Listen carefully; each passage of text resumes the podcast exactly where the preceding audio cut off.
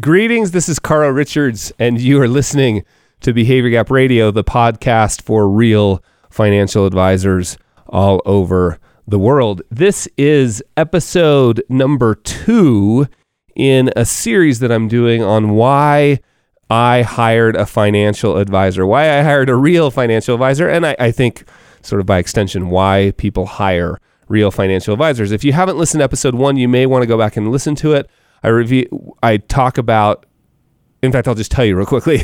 My wife and I sat down when we decided to hire a financial advisor a couple of years ago, and we made a list of, and we came up with three reasons. And the first one I talk about in episode one.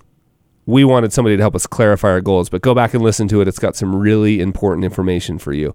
Number two, reason number two that we hired a financial advisor, and by extension, reason number two, people hire real financial advisors, even though they don't know it at the time, is I wanted somebody to remind me of what I said my goals were when I'm thinking of doing something stupid. So I wanted somebody to remind me of what my goals were. And I think that is I am finding over the years that if you can get if if if you get really good at helping people clarify their goals, which we know change over time, of course, right?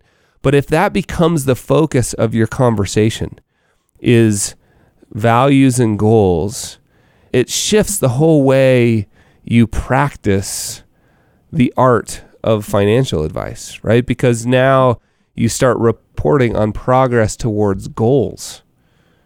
You know, and then sort of as a side note on investment performance, and maybe not even as a side note, you you you might start forgetting about that. And again, I'm not saying performance reporting is bad. I'm just saying, wouldn't it be amazing if performance reporting and quarterly reviews were replaced by conversations about life and goals and progress towards those goals.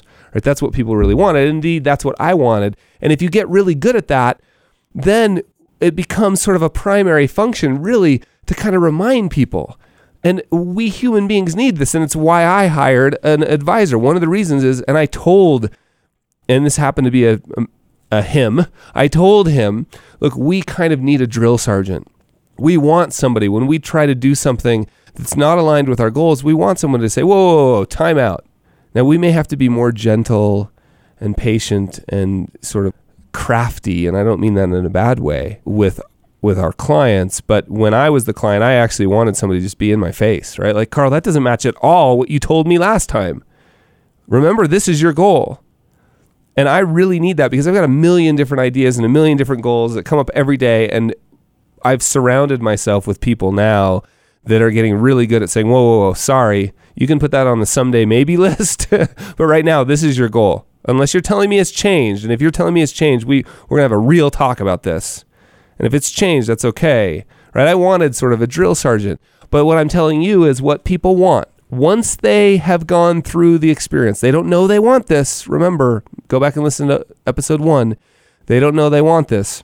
But once they figure it out that, wow, I'm in a relationship now where my use of capital is aligned with what I say is important to me, this is amazing. Once you've gotten good at that stage and you've gotten a set of goals, and particularly like sort of a set of three year goals, I love Dan Sullivan, who is the creator of the Strategic Coach and I've heard this from uh, a bunch of different sources. I think Dan does a really good job of describing it. One of his favorite questions to ask was if we're meeting three years from now, what would need to happen in order for you to feel like this was a successful relationship? That's a great question, right? And then you have a set of three year goals. I love to go out sort of 20 years and say, hey, let's just throw some kind of crazy stakes in the ground. Like, I know their guesses. What would you like to see happen in 20 years? But then I love pulling back to that three year question, right? And so we're part of our job. And one of the reasons I hired a real financial advisor was to remind me of what I said my goals were, and particularly these sort of three year goals, these sort of really focused goals. And I'm telling you, that's what the people want. They don't know they want it. So don't don't lead with that, right? Don't put it in your marketing material because people don't even know that that's what we do. But once they find a relationship that, that first helped them clarify their goals, even when they weren't asking for it, and second, now sort of patiently and kindly sometimes, and more like a drill sergeant other times, helps hold them accountable to those goals, it's magic, right? It's worth its weight in gold, worth its weight in gold.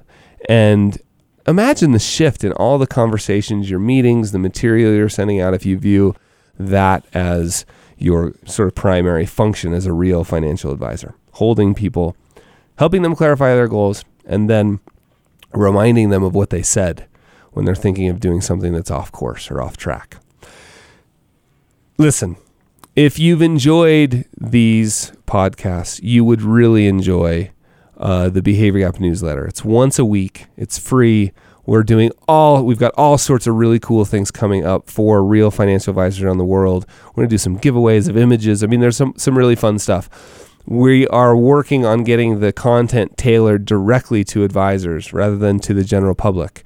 It'll still be useful. If you're listening to this and you're not a financial advisor, I think you'll still find it useful, but we're working on really serving real financial advisors all over the world. So go to behaviorgap.com and sign up for the newsletter. There is a link in the show notes below and we will t- and and and coming soon is the big number 3 as to why we hired a real financial advisor and by extension why people will hire you.